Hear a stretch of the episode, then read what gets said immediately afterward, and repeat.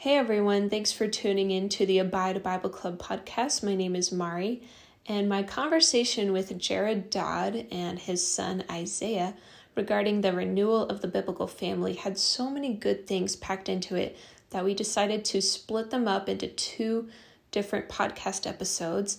And they're both up and running though right now for you and your family to listen to. As well, you can watch our conversation in its entirety on YouTube on our channel, Abide Bible Club, because we were doing this over Zoom. So you can go there as well and share it with people. But we hope that this conversation, and we had prayed that it would motivate you, challenge you, encourage you and your family, and we hope you enjoy listening. Hi, everyone. Welcome to the Abide Bible Club podcast. Thank you for listening. Each month, brothers and sisters in Christ will share how they abide in the Lord uh, and remain in the truth of God's word amidst life's many challenges and circumstances. And we pray it encourages you as you listen alongside your family in the hopes that conversations would open up in your home. My name is Mari, and I'm excited. Today we have Jared Dodd, author, pastor, speaker, and his son Isaiah with us. And um, I will just hand it over to you. Just introduce yourself, share about your ministry, your family, and uh, we'll go from there. Sure. Well, thank you, Mari, and thank you to your awesome hubby Chris. Excited about you guys being married and first year of marriage. Uh, this this uh, month, actually, in nine days, my wife and I are going to be celebrating our 18th anniversary. So uh, it flies by, and it's awesome, and it's great. Uh, so yeah, so we are uh, we are about to be the parent of our 10th child. So we've got 10 children.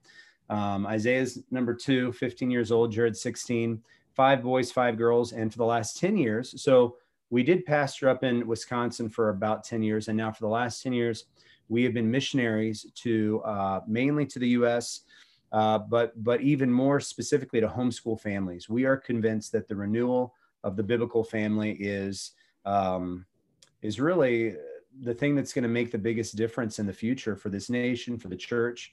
Uh, we are convinced that if you want to have a healthy church, it has to be made up of healthy families. So, kind of our mission, our challenge is to help husbands and wives, moms and dads, sons and daughters, uh, walk in the role that God prescribes for them in His Word. And so that's really what that's really what we're all about. That's awesome. And the reason why I asked you to come on here, and thank you, by the way, for wanting to share, is last year at the North Dakota Homeschool Convention, which is this weekend this year. Um, you were the keynote speaker, and you were just sharing that mission, that goal of the renewal of the biblical family. And my husband's family's homeschooled, and I was so not familiar with it, but just hearing you share about how it's all pointing back to scripture, it's all how God designed um, and intended, that it really solidified my decision to homeschool our future kids someday. And I'm so grateful for um, just the community that there is up here for that kind of uh, family homeschooling, Christian, biblically based. So, um, and I just want to thank you for coming on again. Um, and you said your mission and your passion is the renewal of the biblical family, and that's what we'll be kind of focusing on um, because there's probably a lot of listeners who aren't familiar with studying this uh, completely. Um, and so we're going to break it into three parts in marriage, in parenting, and for children. But I want to let you share what is um, just, I mean, I guess you kind of shared an overview of the biblical family, but um, if you're listening and you live on your own or you don't have kids yet, that's okay. There's something for everyone, um, something everyone could take home with and be challenged with today. Um, but I want you to share what would biblical the biblical family look like when it comes to marriage specifically. Yeah, so marriage marriage is really the nucleus of it. I mean, first and foremost is our walk with Christ but then after that marriage is marriage is this mysterious union where you have two people and yet they're one. It's kind of like it's kind of like the mystery of the trinity except it's two people and it's humans obviously.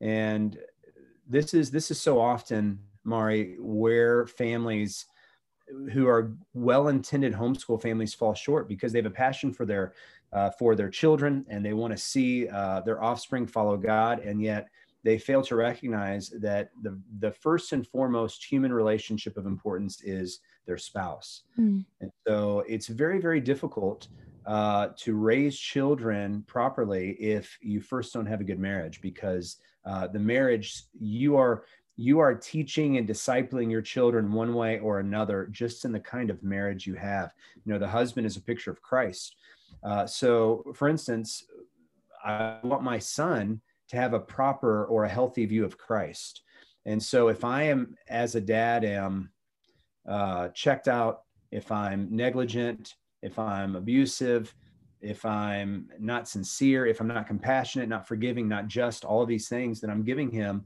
a faulty perception of Christ. And, and likewise, on the other side, the wife is a picture of the church, a picture of the mm-hmm. Christian life. And so if she is irreverent, um, if she is not supportive, if she is not embracing uh, her role of uh, supplying help for her husband, then it gives a very skewed Christian life. And so, very often, parents come to me frustrated about where their children are. And yet, the reality is, um, they're setting themselves up for an uphill battle because they're they're um, they aren't appreciating how important marriage is. Mm. So big deal. Yeah. And that's why that's why I get fired up about you and Chris because you guys are starting from ground zero, building a strong marriage, and uh, you guys are the families that we get excited about because there's so much opportunity. So mm. um, good stuff. Yeah, thank you. And um, are there any scriptures that you would like to share regarding marriage that you want people to look up and say, like, what are you talking about? You know, because I know for wives, when they hear, you know, Ephesians 5 about submitting to the husband, they don't want to hear that. Um, but what would you say or, or share scripture um, to people who are kind of, oh, I don't agree with the Bible. It's not up to modern times, quote unquote. Sure. Um, sure. Well, I would argue look at the fruit of modern times. Mm. Families are falling apart. Women are not happy. I mean, this is one of the lies of feminism is that mm-hmm. if you're mm-hmm. the independent, self-centered CEO, that that's going to bring happiness. And those are some. I mean, there's more medication out there than ever before dealing with depression, anxiety, fear. Uh, the most fulfilled women I know are women who embrace their role as wives and moms. Mm. Um, and so I would point to um, Ephesians 5, of course, where Paul lays this out.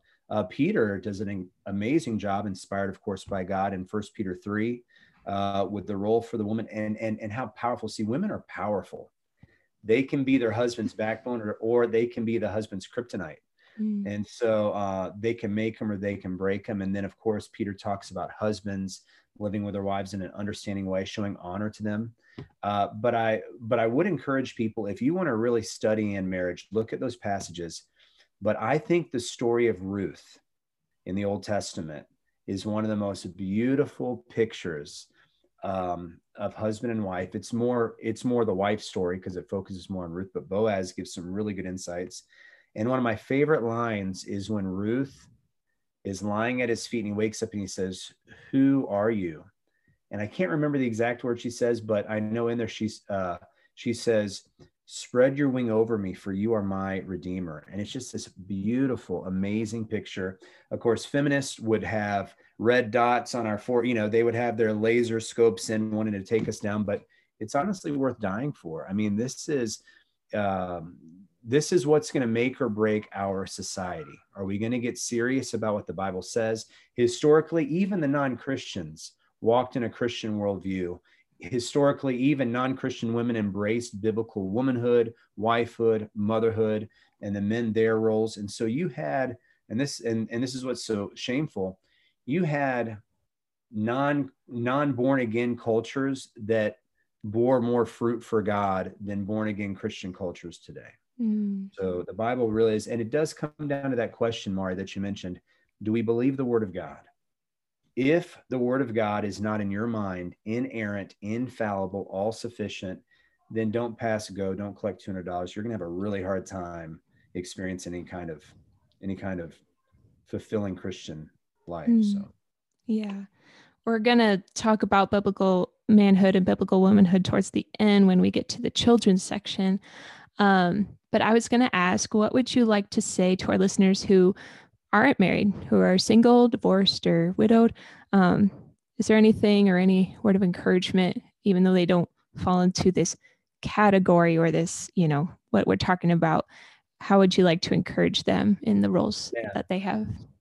So, excellent question. I think a really, and hey, you jump anytime you want to. I think that a really powerful, powerful picture is uh, like, especially to young single people, um, is that in a way you are married in this sense. God has someone out there for you. And it's not that, okay, I'm going to wait until I get married and then I'm going to get serious about marriage.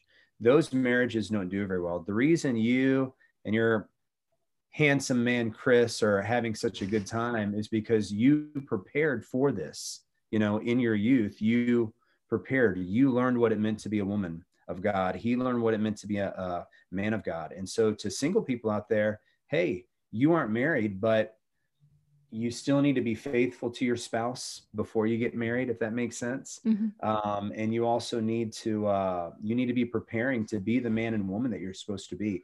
Set yourself up now for a great marriage. Yeah. and and those are the kind of like you know i'm gonna have to marry this guy off someday.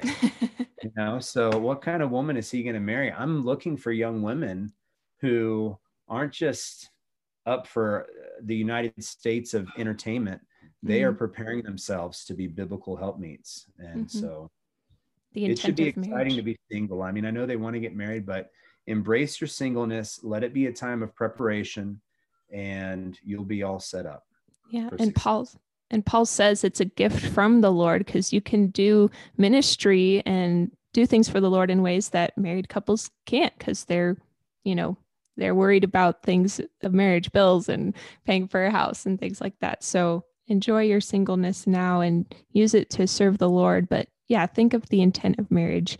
Um, I think a lot of young people um, just want to do it for fun or think, oh, I need to try it out first, which isn't right. And we'll get to that more later.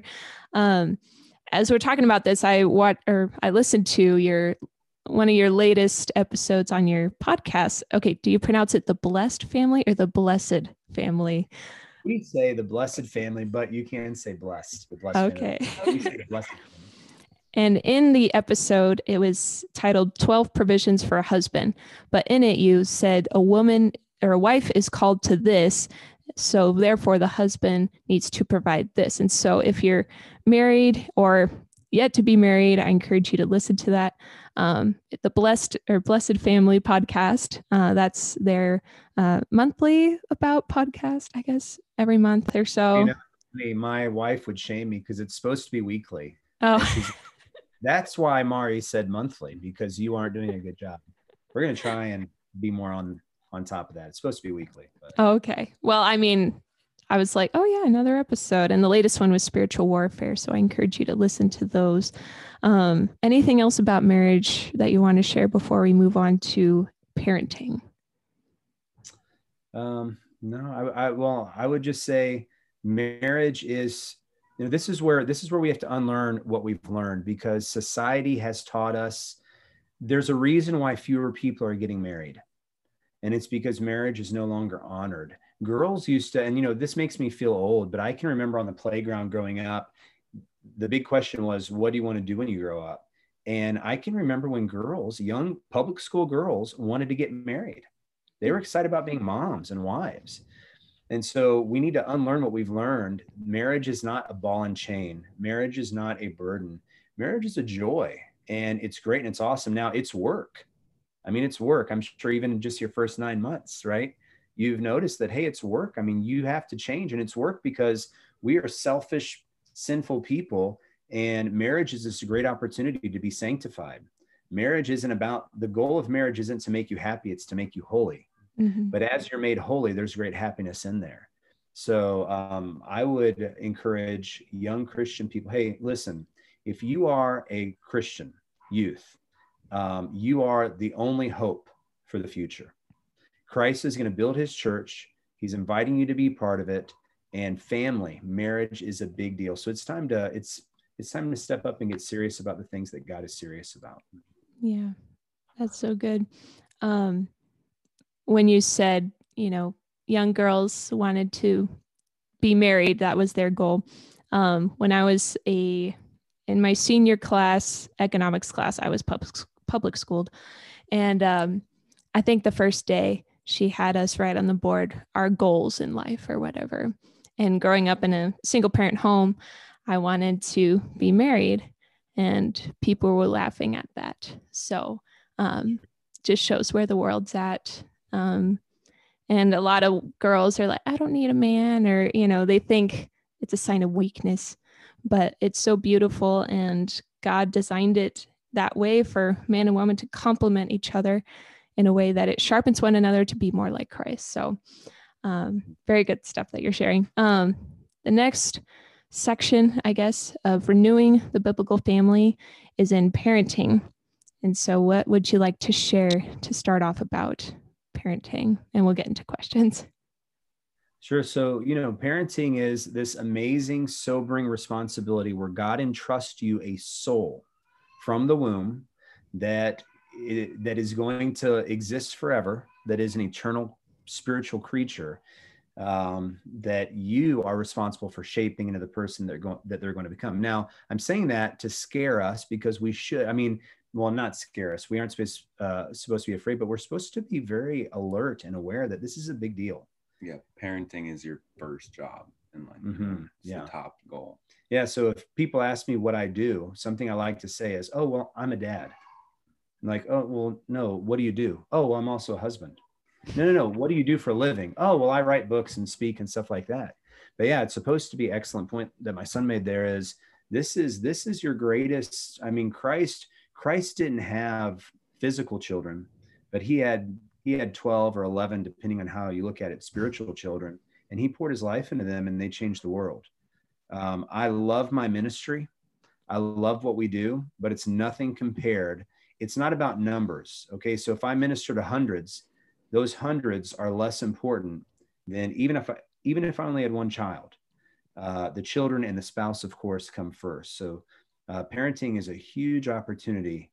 Um, and um, just some, well, I don't know if you want to get into tips now or later, but let me just throw out a couple. Mm-hmm. okay. Um, the way that a child spells love is T I M E. Mm, yes. And our our society if you look at society and mari you and i had a similar upbringing in the public school system and all that kind of stuff. Society culture is shaped in a way now to keep us so busy that we really don't spend quality time with each other. I mean from sun up to sundown you're away from the house everyone going their own way. You come home just long enough to eat in front of a device and then you get in your own room and look at a device of your choosing. And the and you know homes and and this is what's so sad is this is Christian homes. Christian homes have been reduced to mere bed and breakfasts, mm-hmm. where you know you just you just go there to sleep and you get a meal, and so we need to spend time, quality time with our children. Yeah, and you know sometimes for families it can feel like the longest time you're together is when you're sleeping under the same roof together you know everyone has sports or going to things um, everyone's out of the house more than together um, I wanted to read a verse that I think, you know, I know it's towards Israel. This is when Moses, um, you know, got the words from the Lord in Deuteronomy 6 4. I'm going to read through verse 7. Hear, O Israel, the Lord our God, the Lord is one. You shall love the Lord your God with all your heart and with all your soul and with all your might.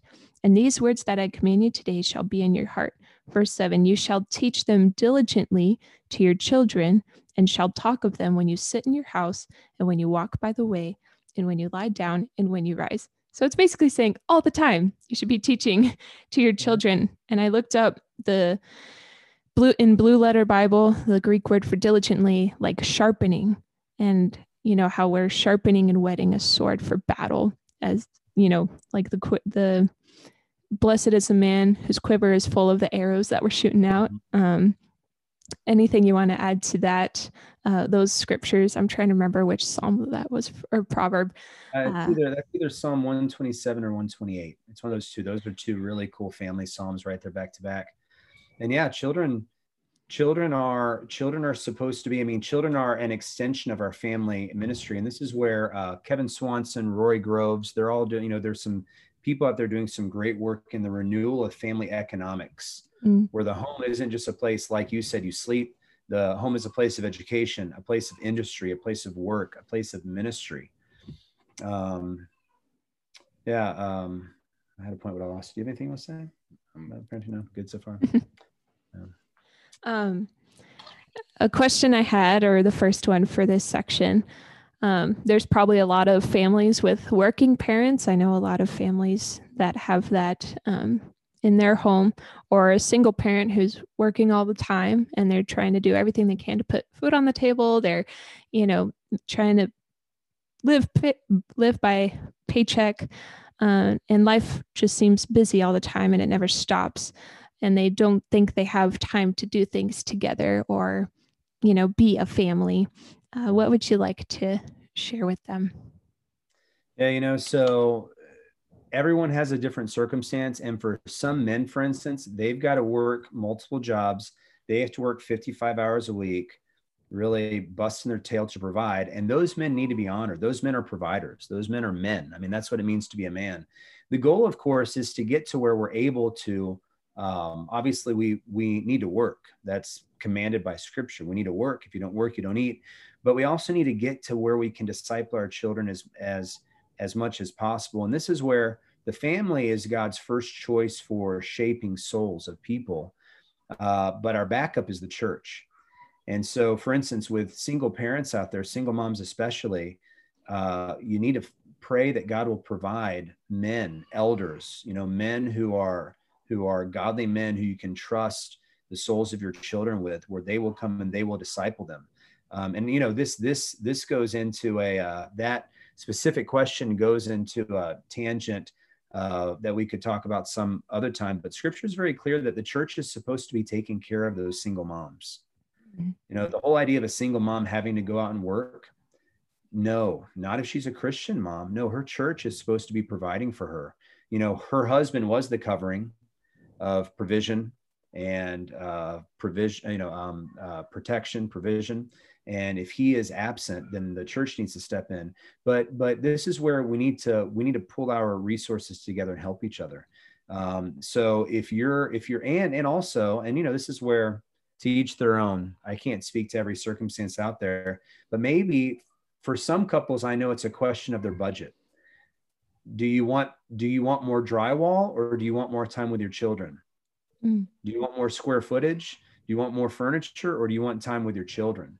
Vacations um, so, yeah vacations exactly. So you know uh, this is where we need to prioritize. Once again our culture has shaped has shaped us in a way where we love going into debt. Well we don't love going into debt but we love stuff.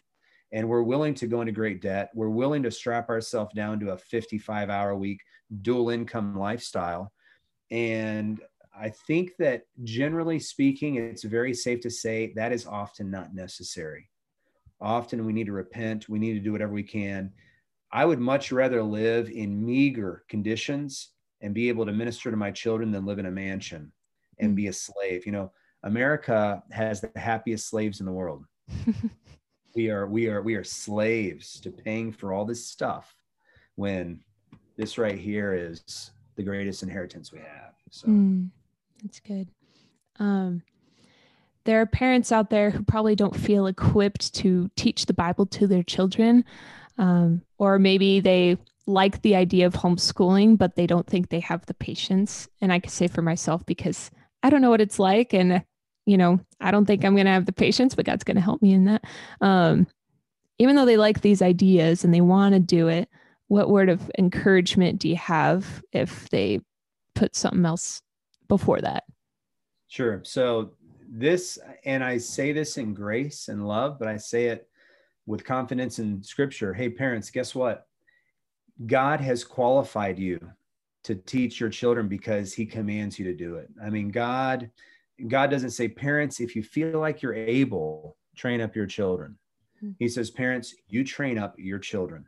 So you are qualified. For instance, I'll just encourage Mari and Chris uh, right now that once you start having children, you know, whole bundle of them, just a plethora of children right around the corner. Once you start having these kids, uh, no one is more qualified than you to teach them. Now, you'll say to me, but Jared, there's people who are smarter, or there's people who know more about whatever subject it is. Well, of course, there's always someone smarter, but you are the most qualified for three reasons. One, because no one loves your children more than you do. Two, no one knows them better than you do. And three, God has ordained you. And this is where parents who get this wrong, they end up looking back, seeing where seeing where they went wrong because they lose their children's heart and they realize, well, let me say this way. So I was a youth pastor, much like I think you worked with youth for years, and I worked with youth also for years because you know we both had the passion. We just didn't know any, you know, we didn't know what the word God, you know, what the word of God said about church and about family and things like that. But I think you probably had a similar experience that many of the youth I ministered to, if they were getting it from mom and dad, it stuck. Mm-hmm. But if they weren't getting it from mom and dad, it was very, very rare. Mm-hmm. So, parents, God brings your children into the world with their hearts attached to yours. And so they are going to follow your lead. And the idea, this is very important the idea that you can opt out of training your children, no, you are going to train them regardless. You're either training them with a biblical worldview or a not. The your silence and neglect is training and discipling them. So you are going to disciple them. You might as well do it God's way. And mm. so. Yeah. I was in youth group throughout high school. And then I was a junior high youth group leader for six years. And I always felt, and even sometimes now, being moved away from California, that it's my responsibility to keep them in the faith because I don't think there's anyone else doing it uh, or training them up. And it's really sad. And I'm not speaking, I know I have a lot of parent friends who might watch this or listen. Um, and there are the few kids who I knew that it would stick. But then there's all those kids who I love dearly and I have discipled them. And then I've seen them walk away completely because the world is just eating them up, like the seed that gets choked out by the worries of the world. Um, and that's actually the next question I have for you, actually. Um, what if there's a parent listening whose child, or if the child is listening, where the opinions, worries, desires of the world matters more, such as their appearance, social media, phones, than wanting to know God or living for Jesus or reading the Bible? What would you want to say to that child or to that parent of the child? So let me, well, I'm not sure which to address more. Let me go ahead and address, I'll try and address both at the same time. What both parent and child need to understand is there is a battle raging over the child's soul and the parent's soul, and it's a battle of ideas, it's a battle of worldviews. And uh, Satan is the great deceiver. That's his name. He can't change the truth. He can't change the fact that Jesus is Lord. He can't change the fact that you are fearfully and wonderfully made. He can't change the fact that God will never abandon you or forsake you if you're his child. Uh, so what he does is he lies. And he has gotten, I mean, internet, of course, internet can be a blessing. We're both using that right now. but uh, internet, smartphones, social media, especially, has been a great tool for the enemy uh, to just rip the hearts and minds out of young people. So, young people, you know, those old songs that we used to sing growing up be careful of the lies, what you see, be careful little ears what you hear you know garbage in garbage out. I mean scripture says not to conform to the pattern of this world but be transformed by the renewing of your mind. The whole battle is here. Mm. uh, hey here's some things that i think your listeners will find interesting if not fascinating. The average american spends two and a half hours a day on social media. That's not internet. That's just social media. Two and a half hours a day. That means every 10 years that's one and a half years of awake time. In 40 years, that's six years of awake time. And it's six years that by and large is doing very little good, if any. But it's really, I mean, I am, I am scared for the upcoming generations in the sense of, I mean, social media is just the beginning. We are, we are kind of like our parents or our, or our grandparents were back in the 60s with black and white TVs thinking, oh, this is cute there's only three channels and there's only a few shows. They could have never imagined of um, a, a TV screen as big as a table hanging on the wall with a thousand channels. And now we think, oh, Facebook, that's cute. Well, pretty soon it's going to be the metaverse, right?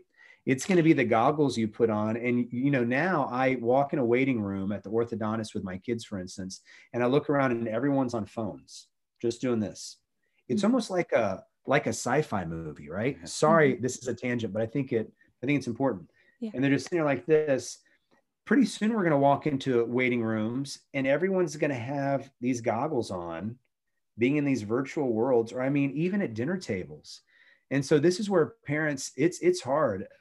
We have to be very diligent and we have to question everything in light of scripture. But I would say to the youth, if you are not proactively fighting against the the schemes of the enemy, this world is going to chew you up and spit you out right into the fires of hell. Mm. I mean, bottom line, there's a narrow path and a broad path. The narrow path, there's few people. And yet many people think they're on there. So that means there are many people who think they're on there and they aren't. What is your number one devotion? If it is not Jesus Christ, you need to seriously question whether or not you're born again.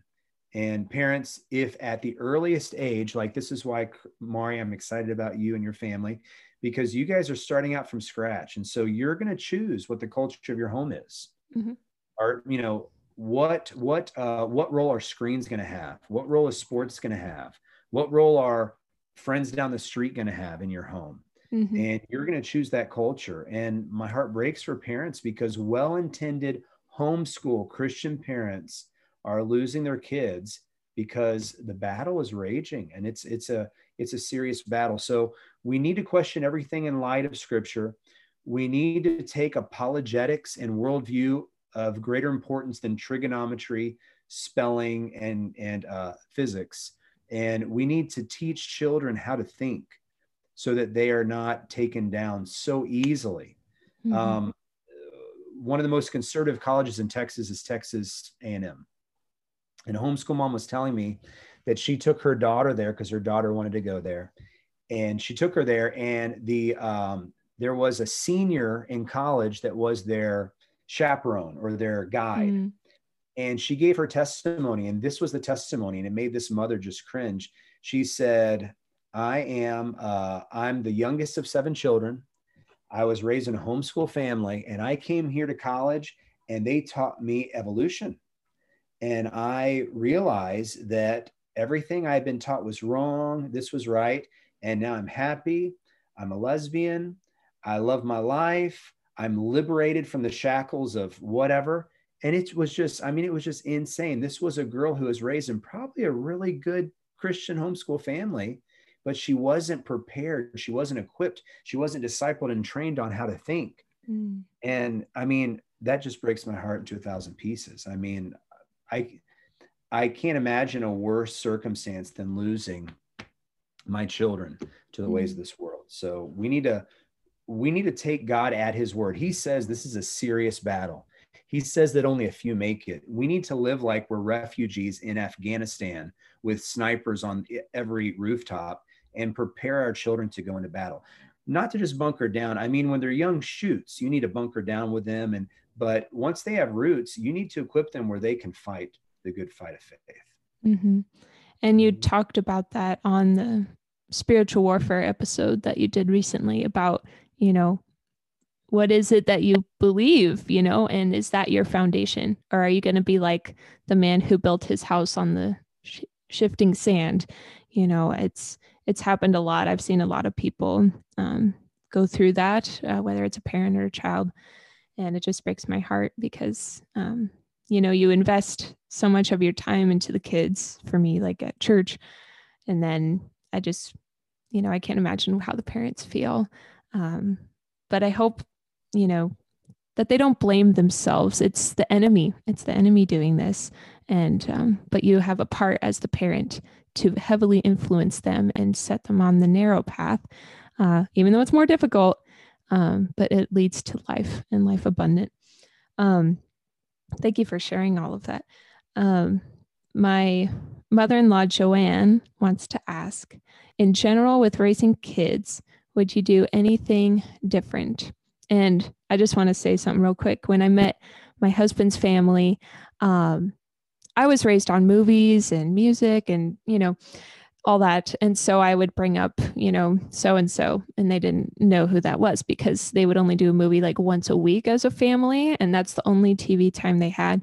And I was like, oh my gosh, like it's so different. Um, but I realized like knowing celebrities and all that doesn't really matter because we're all going to die someday. And what's truly going to matter is if we get to see Jesus face to face, you know, or we get to go the other way, which I don't want to go to. So, um, but focusing on what truly matters and um, screen time is definitely playing a role into that, unfortunately. Uh, but anyway, back to the question. In general, with raising kids, would you do anything differently? Excellent question. First thing I want to say to your mother in law is rock on. You got a great daughter in law. You chose well for your for your son. Well done. Good job. Um, yeah. So, um, I mean, yes, there is. Uh, there are things, but by the grace of God, which I'm sure. I mean, well, let me just say this disclaimer. I am deceived at some area. I don't know what I'm deceived in because if I did, I would try to change it. But I'm sure I'm going to look back with regret in many areas. But by the grace of God, as we've been on this journey and we realize we were doing something wrong, we try to change. So, like for instance, this guy and his older brother were raised on video games, you know, because we didn't know any better. So I was a Nintendo junkie. Uh, by the way, kids, well, you don't need to know what uh, Nintendo is. Uh, speaking about movies and stuff, I take pride when my kids don't know who an actor or an actress is. I just, I just love that. That makes me feel like I'm doing a good job but um, close that door for anybody. Um, but yeah, so we, you know, we got convicted about video games, so we made a change. You know, we were like, and we we uh, we sat down our children and we were like, hey, we've been going this way, and now we see it's wrong, so now we're going to go this way. And then a few years later, so that would have been around 2011, 12, and 2013, we got convicted about movies because you know my wife and I were both typical public school, you know, just Christian, you know, Christian kids, and so we sat down the family and said, "Hey, we've been going this way. We realized that wasn't a good idea. We're going to go this way." Um, so so we've had we've we've had regrets, but we try to nip it right? But you know, I'm sure if you ask me in 10 years, I'm going to say yes. We didn't see it until now. My kids are already grown. But let me just encourage parents whose children are are are older or who are even out of the house, it's never too late. And this is why because it's a multi generational vision. So I'm sure that there's going to be things that I don't see until Isaiah, my son right here, is already married with kids that I wish I would have done in his life that I didn't. But it's not too late because I can go to him humbly and say, Hey, I just want to lay this at your feet. I realize that I did this and I should have done this. And so obviously, you now are the head of your home, not me. So I'm putting this at your feet you incorporate it whether you, or not you want to. And i've you know i've seen this. I've seen grandparents turn the ship of their family around with their grandchildren if that makes sense. Mm-hmm. um, and so it is it is never too late to turn the ship around. Uh, uh parents be humble. If you see something wrong this happens almost i feel like it happens weekly in our home. I sit down all the kids i say hey dad's messed up mom's messed up. We should have done this. I take full responsibility. Are you guys with me? They're like, yeah. And we make a change. Mm. Uh, so we're always, you know, uh, family is kind of like a person. You're going to have issues and you're going to wrestle with stuff and you need to be sanctified and you need to repent and believe. And so it's an up and down battle. You know, it's a journey, but don't be afraid to confess your shortcomings. There's no one to impress. Forget about that kind of pride and uh, confess, repent, and make changes with your family. And even though it's it may not necessarily be sin, but Jesus says, you know, cut off your hand, pull out your eye, um, but it can lead to it, or just the influence of the temptation to look at things that are not biblical. You know, the movies and video games we watch, uh, it can cheapen the value of life, um, or with you know marriage, with a love story in the movie, it can uh, turn it totally in a way that's not ac- actually real. And so then our kids will expect that to happen to them. Um, so there's lots of ways that it can lead towards a downward path. But I love that you're, you know, you're confessing your wrongdoing before your kids and you're doing that. That's awesome.